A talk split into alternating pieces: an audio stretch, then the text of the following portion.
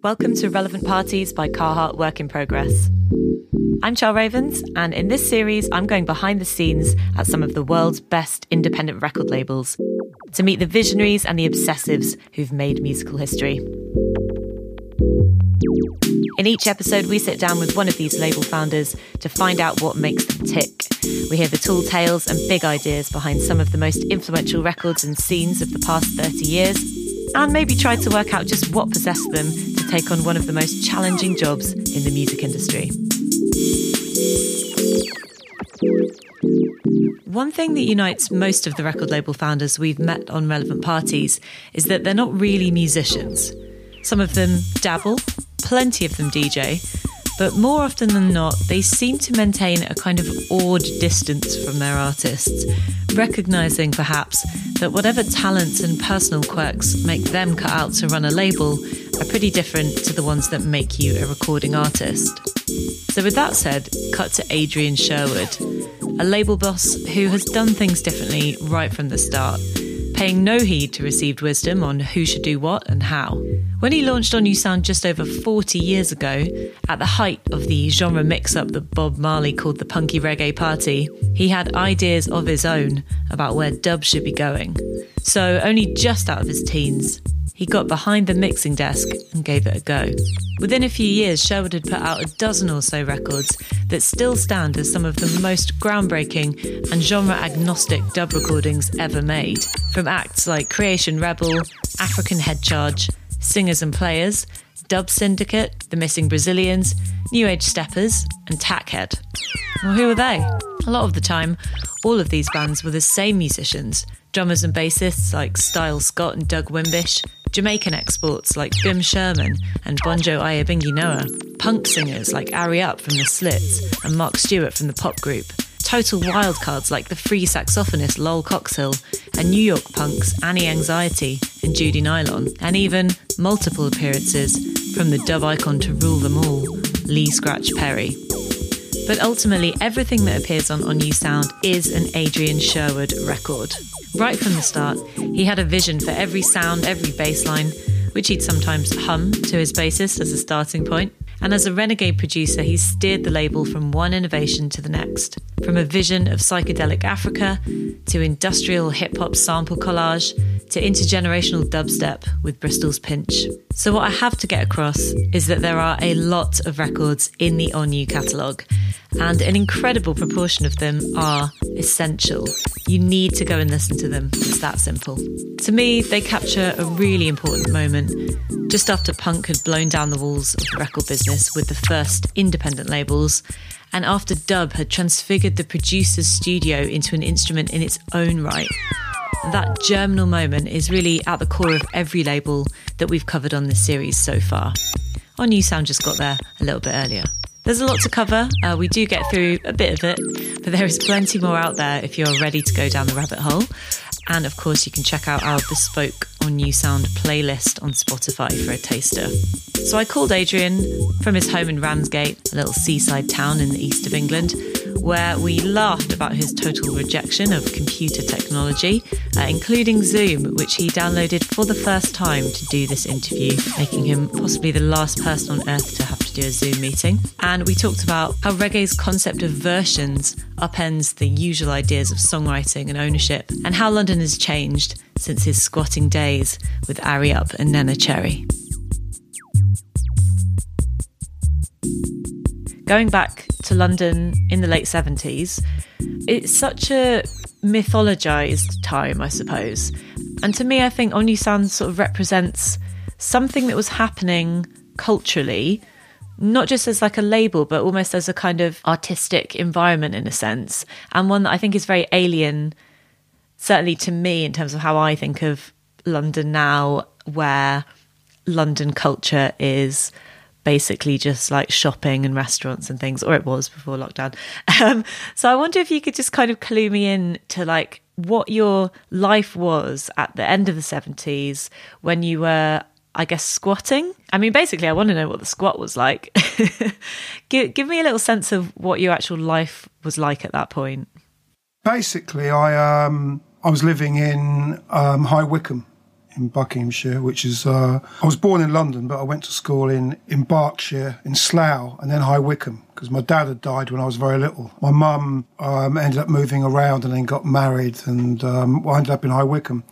So I came to London again when I was about 19, 20, and I was renting a place. And then in uh, when I was 20, I met Ari Up. When we were, I was 21, the Slits, Ari and the Slits invited our band to Creation Rebel with Prince Hammer to tour with them um, on on their album launch tour to promote their debut album.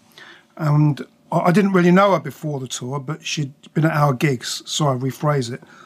And we became really good friends. And I, started going around her house, and I met John Lydon, who was is, is Ari's uh, stepfather, I suppose you could say. is, he's um, married to Nora, and uh, I think Nora wanted to get Ari out of the house. I don't like to say this, but she ended up one day saying, because I, I had a little room in, in Notting Hill in, in, in uh, Road there, a little, you know, cheap flat room in a shared place. And her mum opened up the squat. Nora did. She used to zip around Battersea on her roller skates. And in those days, if you didn't have anywhere to live, there were lots and lots of empty places. You could buy a house, you know, in London for 20, 25 grand, you know um, for nothing. It was incredible. Uh, but it was completely different times. Interest rates were, were very high. Um, there were social, economic problems, as there always will be, because they tend to create them. And uh, a lot of people I knew, my friends, were squatted. I wasn't like some big squatting champion, but Ari said, "Oh, Nora's captured a house. You know, come and stay at the house." So I went there with Junior, my friend, who ended up fathering the twins that Ari had, Pablo and Pedro, and also uh, Neneh Cherry, who was in Ari's uh, care, kind of. She came, she's like 16 or something, 15, 16, and um, her parents let her stay there as well, which was quite mad. So for several months we had this uh, this squat. That was, um, but that background to the the 70s with how things were it, it was very exciting because the music industry, I suppose, started in the 50s, really, you know, for teenagers anyway, because prior to that, teenagers didn't have um, a lot of disposable income. Mm. Suddenly, they aspired to own all these great new records being made, go to the gigs that um, were happening. And by the time the 70s came, you'd had previously to that, like a lot of bands playing in pubs or superstar bands playing in big venues, and everyone was just like now, just trying to get noticed. And I'd come from the reggae world where parties had to be held because of the racism and difficulty. They'd be in, in houses or um, they'd hire a town hall, have a sound system dance. And, and it was kind of pioneer times because a lot of people hadn't done tours of Holland.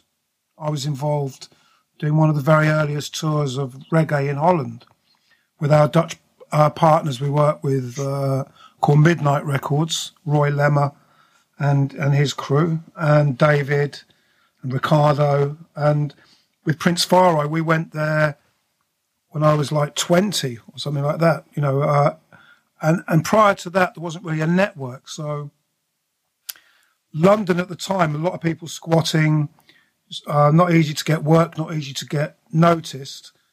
And but there were lots and lots of record shops and lots of very cool record shops, specialist shops doing soul music, record corner Balham, reggae shops everywhere. And suddenly there started a whole uh, thing of people being able to put their own music out. And that was where it got very exciting with the rough trade starting, which was heralding a whole new beginning for me, where you go in there and these wonderful white people, because I've been I've been doing lots of white people, wasn't black white, but these wonderful people were paying you as you went through the door with your boxes of records. And I met Daniel Miller. I'd go in there and to be the Smiths or Mark's Mark E. Smith from The Fall or different, you know, um, the Raincoats or this heat. There'd be different different people inside this building, all mixing, selling their wares. Daniel was selling his first record out the back of his car where, where he lived at his mum's. And we were selling reggae and uh, it was a meeting, meeting point and very, very healthy time for me, very exciting. And, um, I mean, social history wise, I could rabbit on a bit, but it was, you know, I wasn't planning to get all the different people together as I did with On-U. It's just I started meeting all these great people from different backgrounds, and lots of them wanted to get involved or, or you know, immersed in the reggae world because they loved it. And for me, it was brilliant meeting people from different areas who had different instruments they played and a different outlook on sonic. Uh, you know, an approach to distortion overloads that weren't present in reggae, and which is where I, which what I'd been immersed in. And bit by bit, I got to meet, you know, countless brilliant people, and people were squatting. Very few owned their own place. Lots of them had come from Bristol. They were living near the nearest train station, Paddington, West London. Other people had come from other Scotland, everywhere. London was and is, you know, very multi multiracial and also it's everyone's capital. People were coming from Cheltenham, like I said, Scotland, the northeast, and I'm just very glad I lived through that period because it was very exciting. Tell me a bit about the role of reggae in that culture then, because I suppose, like I say, I mean that period in in London's history is often mythologized as a punk era, but a lot of the punks were listening to reggae, right? So I guess when you were actually involved in that scene. I mean, it must have felt as though you were kind of I don't know, on, onto onto something a bit secret or a bit better? Was it still quite kind of a, a niche thing that, like a sort of an avant-garde thing in a sense? Well, I, I never thought of reggae as avant-garde or anything at all. I, I mm. just, um, I grew up at school and we were listening to Motown, James Brown, and all the all the pop records. You know, Rod Stewart, Gary Glitter. You know, it was like it was like you know every every um you know we were into everything, and then the reggae started coming, and I just got so into all this mad. Firstly, the kind of crazy stuff, the the rude reggae records, then the gimmicky ones, then the songs, then the dub uh, version, then dub. And at school, my friends were into like Pink Floyd, or or other people were telling me, "Oh, listen to Yes," or listen to Love, or listen to whatever there's.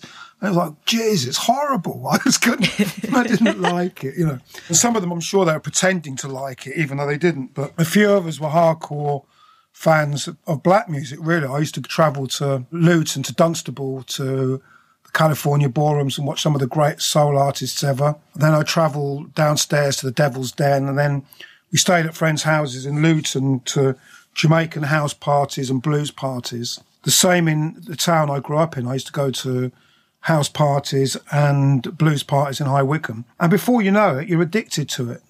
And when we came to London and, I, and all the other music was going on, everybody was curious. People were, reggae fans weren't going, oh, I want to go and hear, you know, Throbbing Gristle or perhaps no, right. the Sex Pistols or something, but, or the Jam. But a lot of the people like the same venues, they put the same shows on. So the Hundred Club is a good example, which was where we did lots of our our shows.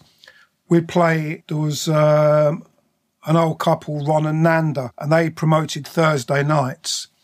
And my friend, actually from High Wycombe, he did Tuesday nights. So we could go in there anytime we wanted, and Tuesday night was punk night. You go in there on a reggae night, there would be John Johnny Rotten would be in there listening to the reggae. He certainly wouldn't have gone to the you know to the to the Tuesday night events. I remember the Vortex. The Vortex was like really, you know, Sham 69, whatever. And I remember one night they pulled out of the gig and it's like, oh, can you come down there and do a show with Jah Woosh? So we did a, a show, a reggae show in front of a completely hostile crowd who, who were respectful enough not to try it on with Jamaican lads. But it was funny, the kind of cross fertilization and people playing on the same stages together. That's what kind of happened. Mm. So, as the story goes, you were you were pretty involved pretty young. You were already distributing records specifically. You were you'd become a funnel for records coming from Jamaica and you were selling them in shops around the UK, right? So you were deeply involved in, in a sort of DIY network, I guess. We were also manufacturing our own records in England and distributing other labels manufactured in England. Right. And we imported some as well from Jamaica. Right, okay. I mean, it's honestly quite hard for me to imagine how you would organize all of these things, like without email or without whatever. You must have been extremely busy, basically. I was also thinking, just on a practical level, I mean, I've read about the fact that you basically organised the Prince Far I record to come out in the UK, right? How does that happen, though? How do you actually end up on the phone, maybe, to Prince Far I saying, yeah, we'll sort this out? Like, how did you get from a kid who wants to kind of get involved in stuff to actually being like the, the liaison between these kind of amazing new Jamaican records coming out? Well, I, I worked with some older Jamaicans. My, my, um, like the person nearest to a father I ever had was called Joe Farquharson. Joe died a couple of years ago, and he we were um, he basically shaped my life. He he he, um, he had a club in High Wycombe called the Newlands Club or the Twilight Club, which is actually where David Rodigan started his first ever DJ event as well. But that was years after we'd started. You know, it, it, I started there in '71 when I was 13 and I think Rodigan played there in '79 when he's be quite a lot. He's quite a lot older than me, but um, but uh, as well. But uh, Joe um, had previously worked for Pama Records in the '60s, which is uh, a big reggae label and Jamaican owned. And I knew the Palmer family through Joe from being 13, 14, 15. And they gave me work in my summer holiday. And eventually I ended up working for the Palmers. And we started with another friend, another Jamaican friend called Chips. We started a reggae label. And it was through them. It wasn't because I was phoning up somebody immediately, but I made the contacts. And even to this day, it's how good your phone book is and how many people you know and who you can call. Because I'm today making some music in the studio and we're doing stuff online. I'm able to phone uh, my friend Gaudi in London to do some keyboards, Doug Wimbish in America or Keith LeBlanc. And last week we, we had Horace Andy voicing and finishing an album in Jamaica. This is the modern world. In the old days, you couldn't do that. Um, so you'd be hustling for studio time, waiting for cheap studio, waiting for the right man or woman to arrive to do an overdub or a vocal. Um, but it worked, you know, everything worked. You just use your time differently and were much more focused on what you actually had to do with with the maneuvers you had to get people organised. So you had a couple of label projects before On You itself got started, right? So there was Carib Gems and 4D Rhythms. Yeah, firstly, I, I had a company called Carib Gems. I was a junior partner and I selected a lot of the stuff. It started out as a roots label. And one of the thing, one of the tapes I selected was the Prince Far I's debut album, Psalms. Um, and then we met. Right. He, we didn't get it from him. We got that from a chap called Pete Weston, who's a, a big Micron music in Jamaica. And then I met Prince Far I in Birmingham, and that's that's another whole story. But we got on very well. And after my first ventures went wrong, Carib Gems and our distribution company, I was still only 19, and I'd already done two years trying to run a label and trying to run a distribution company. And then I started one called Hit Run with my friend Pete Stroud, Dr. Pablo. And we were, we made a couple of albums in England almost for a laugh. But, uh, but John Peel, bless him, he loved one of them and it got me started as a producer. The other things I licensed. And after a couple of years of more of licensing, up until I was, the last thing I licensed, I was 21. I, I thought, I don't really want to do this anymore.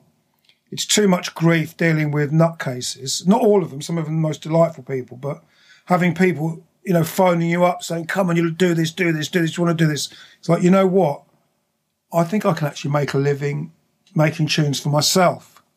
And that spurred me and gave me the confidence, you know, really thanks to John Peel, Steve Barker, and people like that. Other great old friend of mine, um, longest running radio show in, in, in, in the country, they they encouraged me and said, "Oh, we like the records you made yourself," and I just uh, bluffed and blundered my way along. That's how I started. You know, I didn't know what I was doing. So by the time you had on you sound, did you feel like you had a specific vision for it? Because you're obviously still very young and you didn't necessarily have that much experience, but you must have felt that you knew what your taste was and why that was different to other people's in some way.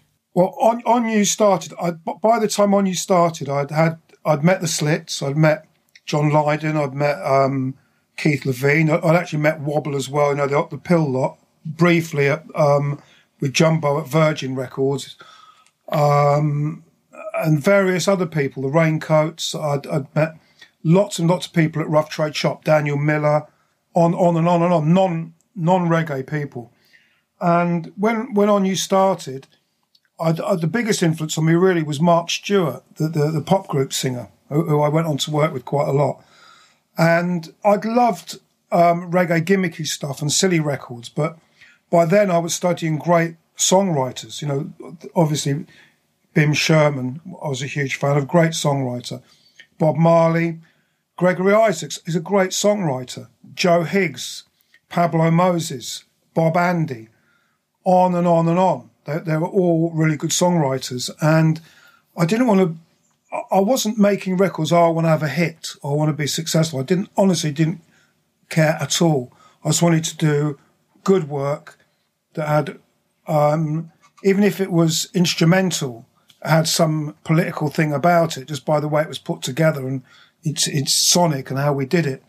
But the, the, all the songs on the label were all well, most of them we attempted to to put out a original stuff, although the first release was a cover of the great Junior Byles song, and develop our own sound. Well, I wanted to get my own sound because it would put you in good stead, but also always attempting to record, if we did lyrics, vocals, something challenging and uh, positive and good lyrics. So, pretty quickly, you were doing a lot of stuff in the studio in terms of controlling the broader vision, I guess, but by bringing people in to to to perform those you know various sort of tasks and creating collectives and so on.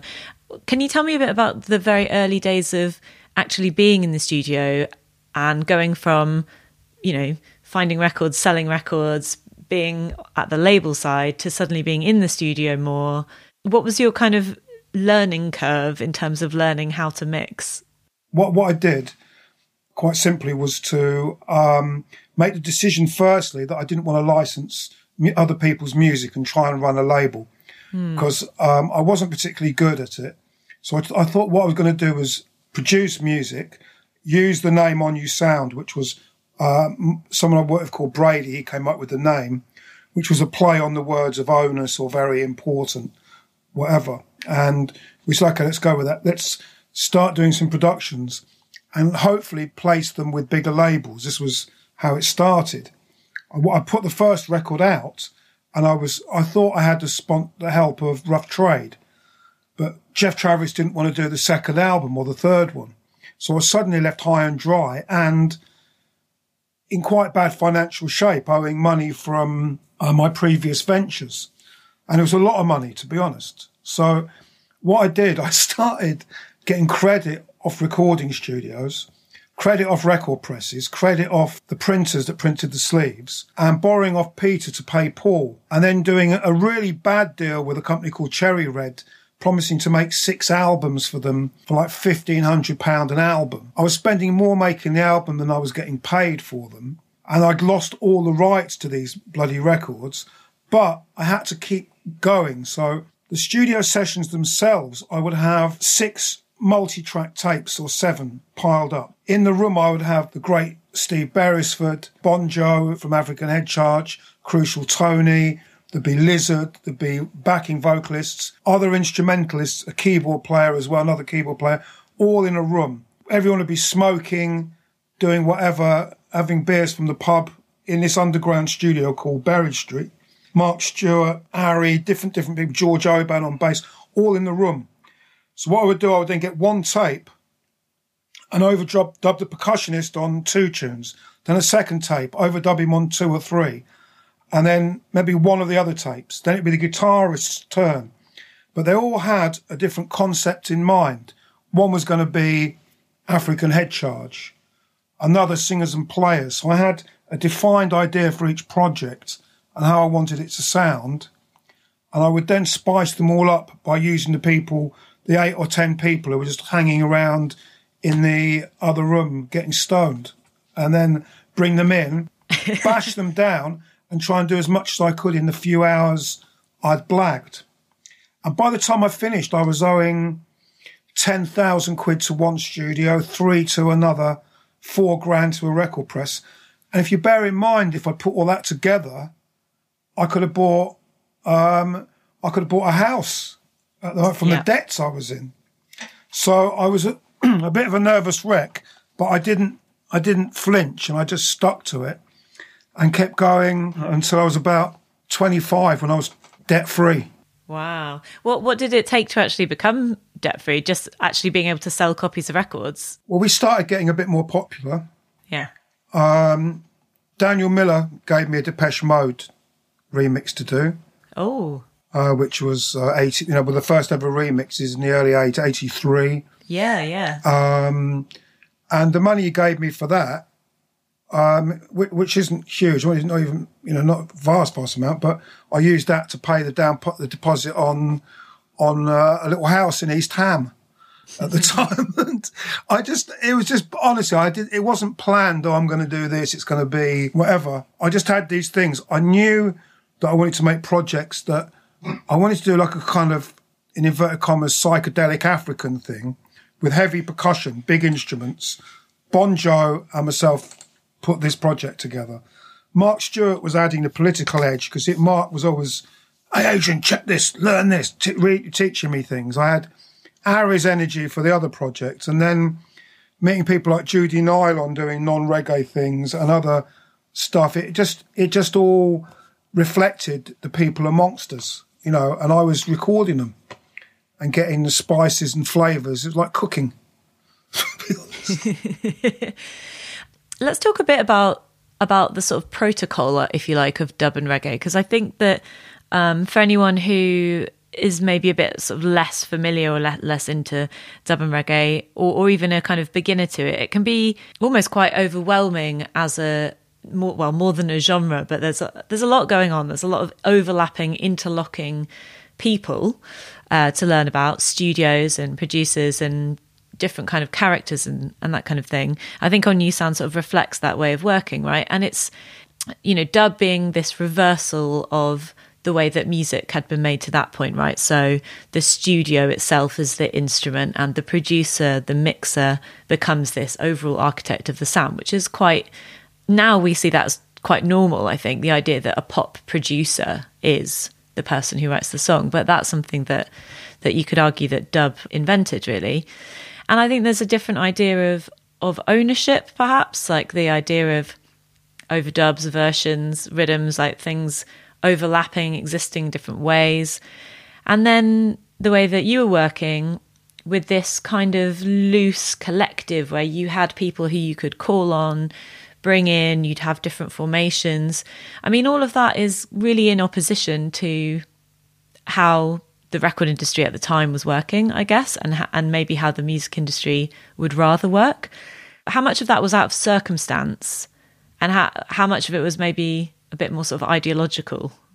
Okay, well, with the area I came from, and a lot of black music, there were rhythm sections. Like you know, it's not like a band of mates like who, who are good, are okay, and they get this chemistry and they set the world on fire if you look at the J- Jamaican history or or, or, or the soul uh, productions, Tamla Motown, they had a brilliant rhythm section, an in-house rhythm section.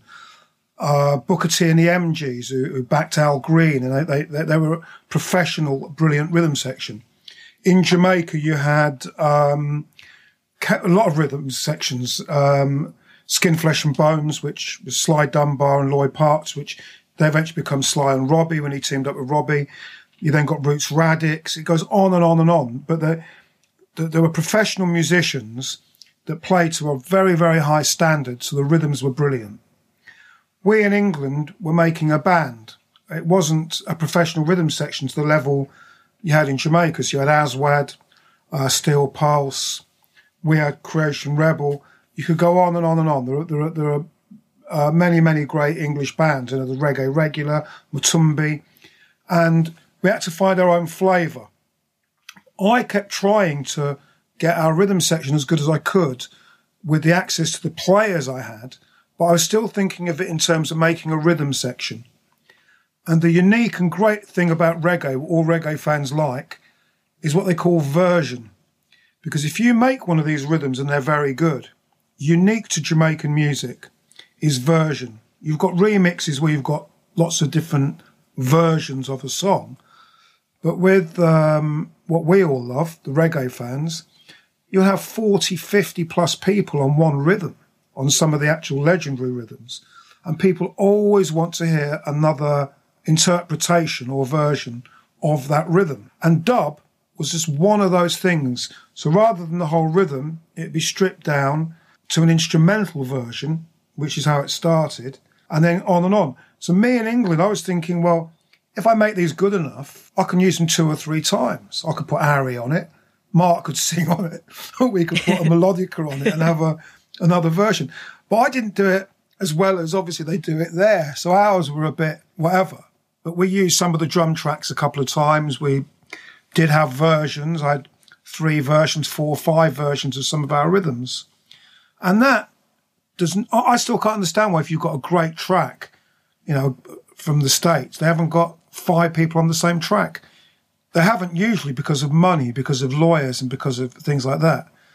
But the one thing that reggae fans will always want is more cuts or more of what they love. And I tried to do that when I was making the rhythms. I tried to make them of a certain standard. That's what I was trying to do. Or make it so that nobody could copy what we were doing and things like that. I, I, I was, I don't know, I was a bit, uh, ego, a bit of a bit ego mad at the time. Thinking, right, we can change the world. We can change the world, you know.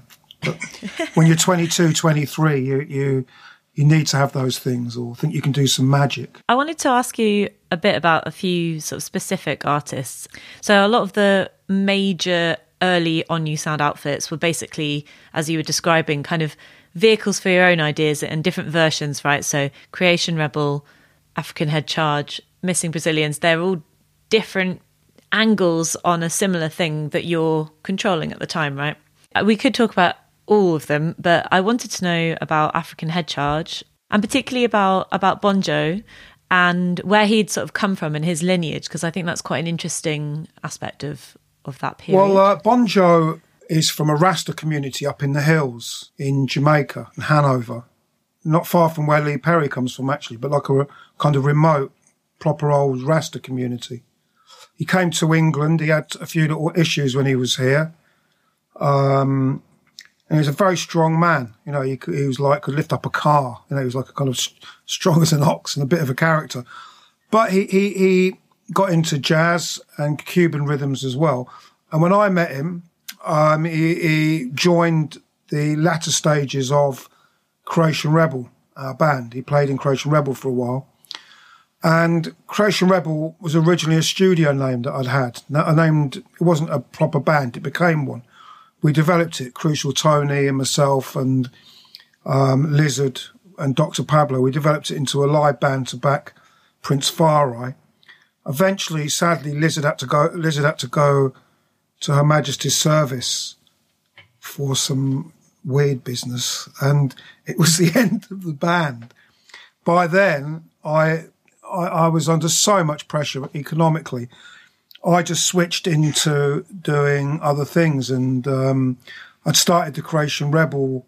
I started the Singers and Players project, but what I had done right at the end of Creation Rebel, I thought I um, I read an interview with Brian Eno saying about he had a vision of a psychedelic Africa. And I thought, yeah, oh, that's really pretentious idiot, you know. But then I thought about it and thought, no, that's brilliant. That's a really good idea. We've got Bonjo here who loves African rhythms. I wanted to experiment. So I started by taking a drum track I had, stripping it down, copying it, playing over it, putting, um, I played bass on it. I'm not even a proper bass player. I got my then wife to tune it for me. I just kind of hammered these ba- bass lines. Bonjo played percussion, and we started experimenting, slowing down tapes, distorting things, playing things through speakers in a toilet, and made this kind of mad record, My Life in a Hole in the Ground. But it was built around Bonjo's percussion playing and the idea of having heavy rhythms. Like if you look at Jamaican music, they don't use the great big drums or congas. They'll tend to use tiny drums like um, bongos or shakers. So all the chat they were talking about Africa, back to Africa, and, and whatever, and they might have the Funde Nyabingi stuff, the Rastafari thing, but they weren't really using the big drums. So we started experimenting using the big drums, and that was the beginning of the first Head album, which is it's now forty years ago. And uh, bon, Bonjo, though, is you know he, he, could have been a professional boxer. He could have done anything. He was like a big, strong, uh, strong character. And Bonjo, he, he was Rastafarian, and he, he believed in you know the whole Garveyist Back to Africa movement. And he, he lives in Africa. I spoke to him yesterday. He's in a place called Botatanga in Ghana, and he's got family and you know kids out in in Africa and uh, he's, he's a great grandfather. Wow, right. Over those years, I think one of the really impressive things about what On-U were doing was achieving something like a kind of erasure of genre. Like we keep talking about dub dub reggae, and obviously that is the the deep affiliation, but at the same time, you were bringing so many other things in by virtue of the variety of players that you actually had on, people like Lol Coxhill or Mark Stewart, obviously. And I, I, wanted to just mention a couple of people who I think stand out for being quite different as well, which is Judy Nylon and Annie Anxiety, who in many ways don't really fit into any of the other things that are going on. But as voices and as personalities perhaps they perhaps they did in some ways. Can you tell me a little bit about both of those two? And the judy nylon especially it's one of my favourites, and I think deserves a flashier reissue bundle. I would pay a lot for that. no, we, we would like to release it. I mean, she actually owns that record, I, I, and she doesn't want it to be. Oh. She doesn't want. We tried. To, I oh, said, let us release it. You have all the money. She she hasn't wanted. That that was a bit of a messy situation. The the record was financed by Virgin Music. They asked me to get involved in the production, and I worked with Judy on the production. She she had a very distinctive idea. She wanted the voice right in your face. She had some great players. She introduced me to Nick Plytas. I had some of ours like Sean Oliver, bless him as well, great player, and brought in Chris Joyce and some other people. And I'm very I'm very pleased that record. Um, you know, you know what happened. We were I, I was convinced that record was going to be very successful at the time, but Virgin couldn't get a deal for it. So the man at the publishing company got us to release it. I was hoping that was going to come out on a big label and I'd get some credit as being producer, co-producer of that of that record. And then I don't think Judy was happy how it all played out. And then um, I, would love to see that record come out again. It's not been available. Annie Anxiety, little Annie, she's like family. She's like very close. Um, I met her at Southern Studios through the band Crass, Penny Rimbaud, Pete, um, Steve Ignorant, and everybody. And she was one of their artists. And my friend John Loder, who ran Southern Studios, he asked if I'd uh, produce a record with her. And that's how, so we ended up doing two or three albums together. Mm. Yeah, and just for for clarity, uh, for anyone who isn't familiar with either of those, the reason that they're related in some sense is because they come from a sort of downtown New York punk scene type of milieu and yeah, two American women singers on the label, which just is this kind of nice contrast with everything else that's going on. And they bring something that's quite, you know, they're not the same voice, but they have a certain kind of raw bluesy energy, I guess, both of them, a punk energy. Quite soon after that, then, or, or maybe it's all around the same time, you you meet Keith Keith LeBlanc, who is about to join you in Tackhead. And to me, it seems that around this time, which I guess is sort of 84 ish, the label takes a different direction somehow. It's like a, a, little bit of a reboot in some way.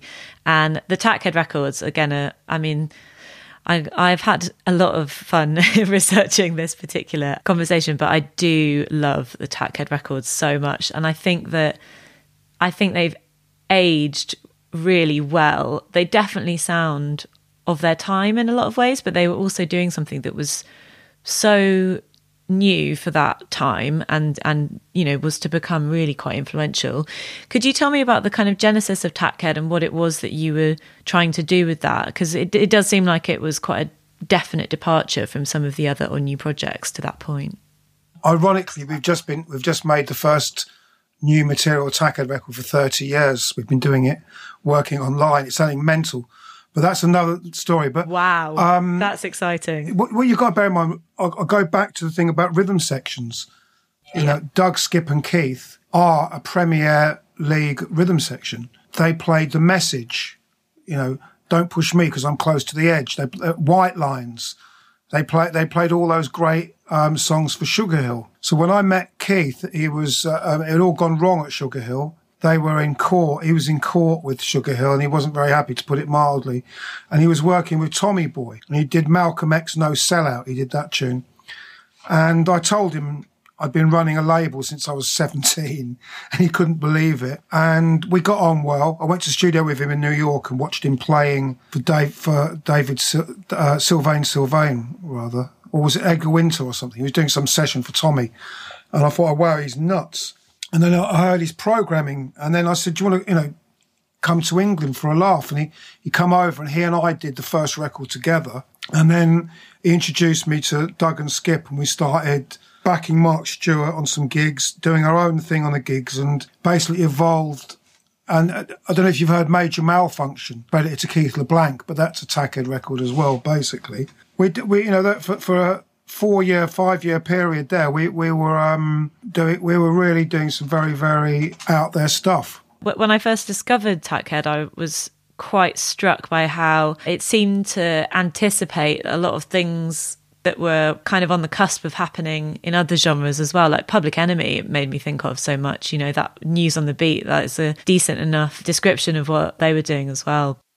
So later on in the 80s, I was kind of curious about how you felt when the kind of acid house moment came in 1988 and how the label fit in with rave as it arrived because there's a kind of interesting turning point in the into the 90s as dub and dub reggae be- become attached to the rave movement in a, a, certain, perhaps sort of unexpected way. What did you make of Acid House when it arrived? Like, were you still going out by that I was, was yeah. No, I, I used to go every few weeks. I'd go out to Dungeons, which was like a club on Lea Bridge Road. It was like a big, a brilliant, brilliant club. Uh, my friend Leo would go down there and it was like everybody was cuddling each other. It was actually brilliant because you'd had a lot of the football violence and trouble in the 80s. Heysel and um, there was, you know, Thatcher was trying to, you know, I should have liked to have closed football down, amongst other things. It was, it was evil, but um, it was like leprosy. And then suddenly, you know, there was a lot of football violence and things that happened.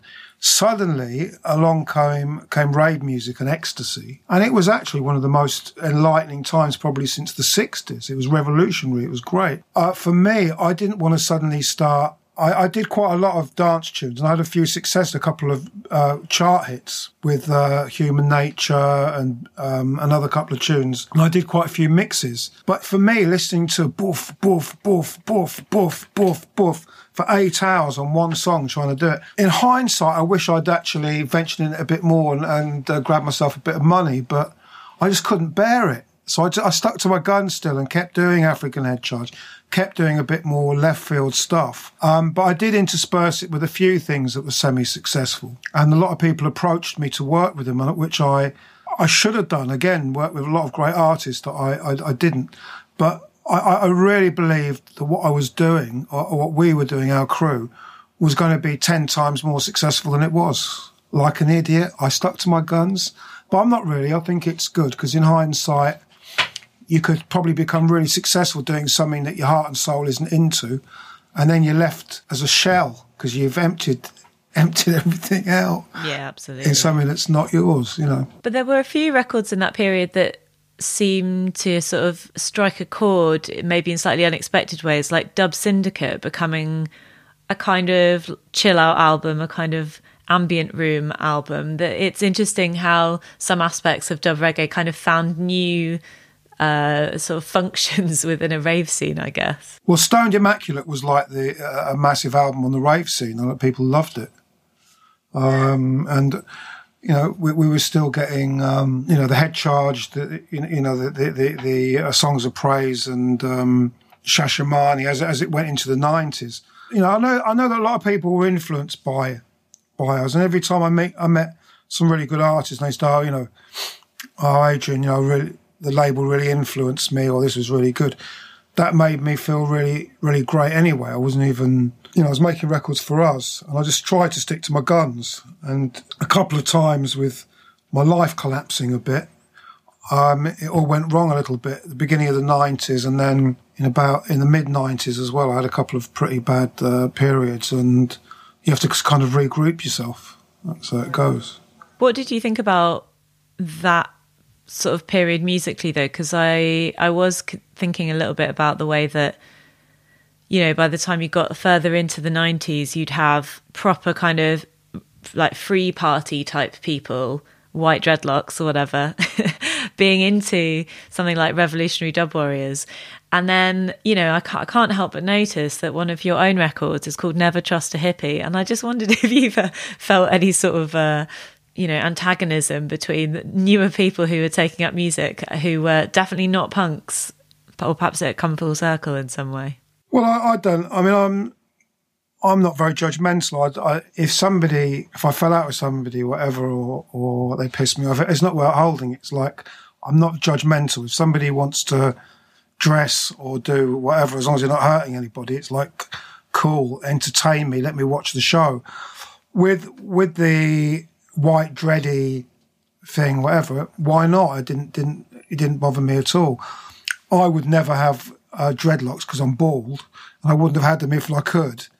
Nor, nor anymore would I talk in a fake Jamaican accent. But if some, you know, if somebody wants to, that's their business. You know, I um, I, I could understand people were trying to get involved, relate to it, and it was always people could drop out in the '60s. You can't drop out anymore unless you go to Wales, maybe. Sorry, I know I love Wales, but the, you know you can't. Where, where do you drop out now? A lot of people you know, were going on the road, the travelling. You know, there was some, some of those communities then in that period you're talking, the, the rave, post rave scene um, was very, very healthy.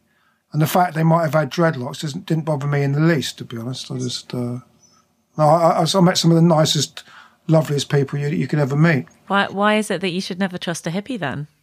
You said it.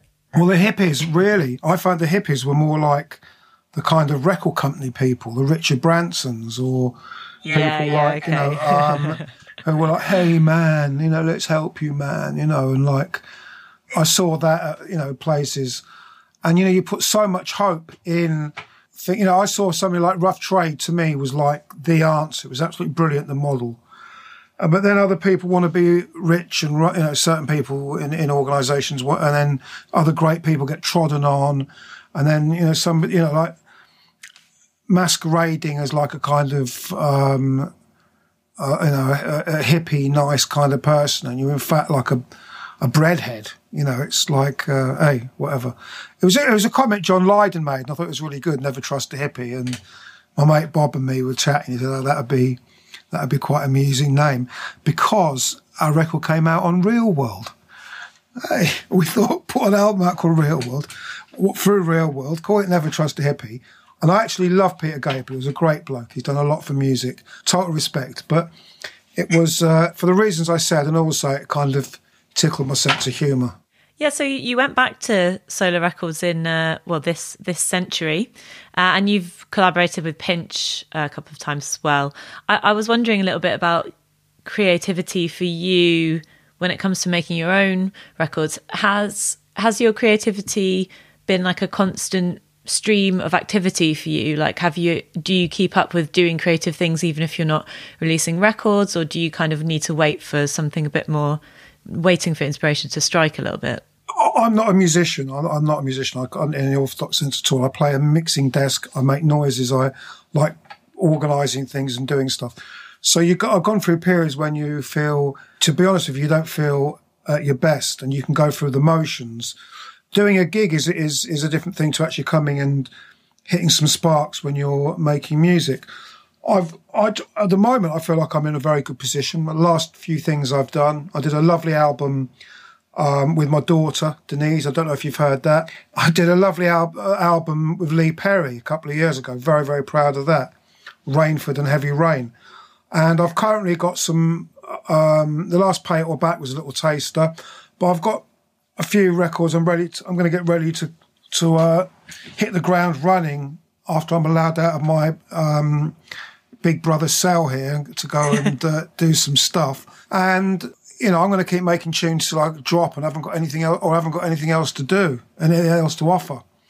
But it's just, um, I'm just very glad I've gone through each of these decades you've talked about because each one's got something. I can see how when the reggae was blown away by Sleng Teng, mm. I can see when, when the rave music scene came, you know, with the, the, the acid house. Then with bands, you know, the Weatherall's impact on, on, on dance music, the impact of DJs, you, you know, um, Oki and uh, Weatherall and Steve and all those guys, the impact they had on uh, guitar bands, and then the the you know the development into jungle and the evolution of bass music. It's uh, I've been there watching it all, but I, I, I didn't want to try and jump into anybody else's um, boots, you know. So if I did anything, the collaboration with Pinch was a very, to me, a very normal, good idea because here I was working as I had with the Roots Radics rhythm section with Style or with the Sugar Hill rhythm section. Here I was working with a person who was great in his in the area he'd come from the school, the dubstep school, and he and I tried to do something that again I thought would sell ten times more than it did. but although I'm very proud of it, I thought it would. Um, but I think it fell between two stools. I think that perhaps what didn't quite fit in um, the, the, my era or his. But I, would stand mm. by those records and say I'm very proud of them. And but sod it, you know, you, you, you have to. If you're making music to try and make money, you're gonna have a short life. If you make yeah, stuff yeah. and you do what you like yourself, you might have a chance of um, of last lasting the duration. Just another thing about the the legacy. Then I think obviously um, the arrival of dubstep was probably one entryway for a lot of people into On-U Sound for sure. Pinch or, or, yeah, well, yeah, but going back to actually the the original dubstep era, I'm sure that may have been a way for people to go back and, and discover dub and On-U Sound as well. And uh, I, I'm sure that you were probably you know following the development of other you know dub and bass cultures of jungle and dubstep and you know the, the kind of lineage. Um, and I also was thinking about the so when Trevor Jackson did the science fiction dancehall collection, which kind of put a spotlight on this particular seam of On-U Sound Records that kind of connected up this like particular kind of you know d- dance floor thing that you could pick up on multiple records and i think that was probably a, a, big thing again for a new generation discovering On-U Sound. Definitely a big record for me to discover the catalogue when it came out. Um, I wondered, like, does it ever surprise you the way that other people hear the legacy or the way that other people think of it? I guess it does yeah. I mean, I would I would never have released that record. I mean, bless him, Trevor. No, Trevor. You know, there, to me, it was a lot of kind of stuff I just like. I wasn't even on my radar. Wow. Because when I made stuff, I, I seldom play it so play it so much when it's done. I'll then play it out on gigs, and then I won't play it for 25 years, 20 Sick years. um, and then somebody suddenly says, "Oh, I really like that tune." Or if I go out and I hear something, I think I recognise that, and you realise it was something you've done. It's quite amusing, but I wouldn't, um, I wouldn't have done it. So I'm really, I'm really glad Trevor did that because it, uh, it's somebody coming in with a different or Patrick Doctor, my friend, uh, who's been listening to see, listening to things. Oh, I love that. I love that. And do this, do that. It's like, all right. And you give trust to somebody to kind of re, reintroduce you from, from a completely out of your safety zone, different thing that you, you, you choose yourself final question then. I just wanted to ask a little bit about ramsgate because this is because you have been you know you don't just live there sort of in some semi-retirement. Like it's a really active music town i guess. Um, tell us about it. Well, I moved down here because I, my my youngest daughter, she was here and she was young, and I thought if I haven't got that time with her, it's gone. And I was going through a bit of a bad time in my life. This was 11 years ago. She's since, uh, last couple of years ago, she's left here and she's in, she's living in Muswell Hill and she's had a baby. So I'm down here on my own and I couldn't afford to move. But, um, no, no, I love Ramsgate. Ramsgate's great. but, but since I came here, a lot of my friends have been to visit and they moved down here. So because of Emily, my daughter, there's a lot of people now call here home. So Congo Natty, he, he came to visit. He and his family, his lovely family, they live here. Ghetto Priest, Skip McDonald, Ashley Beadle, Clem Bushay, the great man produced Tapper Zukie's Man of Warrior, and he basically one of the one of the inventors of Lovers Rock. He lives 200 yards from me. Adamski, 50 yards from from us. Um, there's there's more. I'm forgetting lots. Uh, Bobby Marshall, who, uh, looks after me and worked with me and Asian Dub Foundation. The, uh, my, my one of my best friends, Leo, he's down here as well. We've got a lot of very very healthy healthy people. And then just down the road, we've obviously got Margate, and that's uh, full of uh, DFLs they call them here, down from Londoners.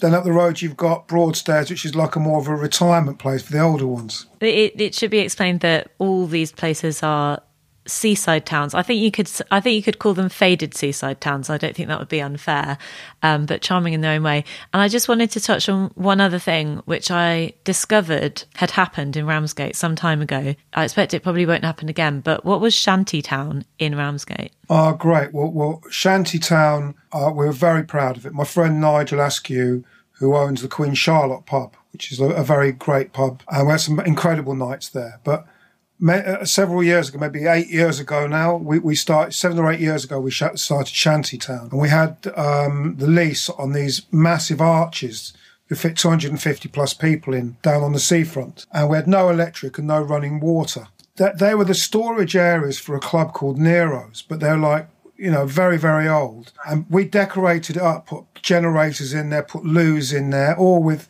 no electricity. And we put a dozen or so events on only but um, being in a reggae sound system, um, I'd be DJing and I'd have, I had down, I've had Mungo's, Dennis Bovell, I've had uh, Horns, Daddy Freddy, um, Pinch, um, on and on. I've had some incredible nights there.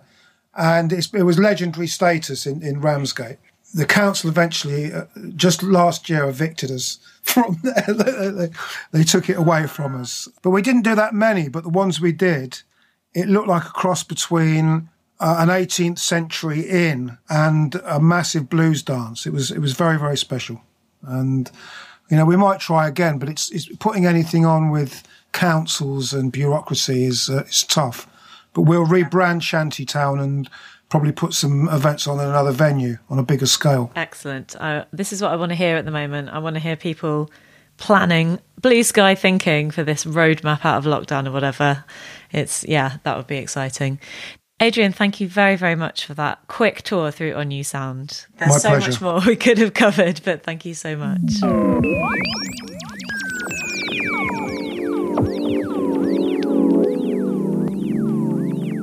You've been listening to Relevant Parties from Carhartt Work in Progress. If you want to dive into more music from the labels in this series, check out the Relevant Parties playlist on Spotify. You can find the link in the show notes. And remember, you can subscribe to Relevant Parties so that you never miss an episode.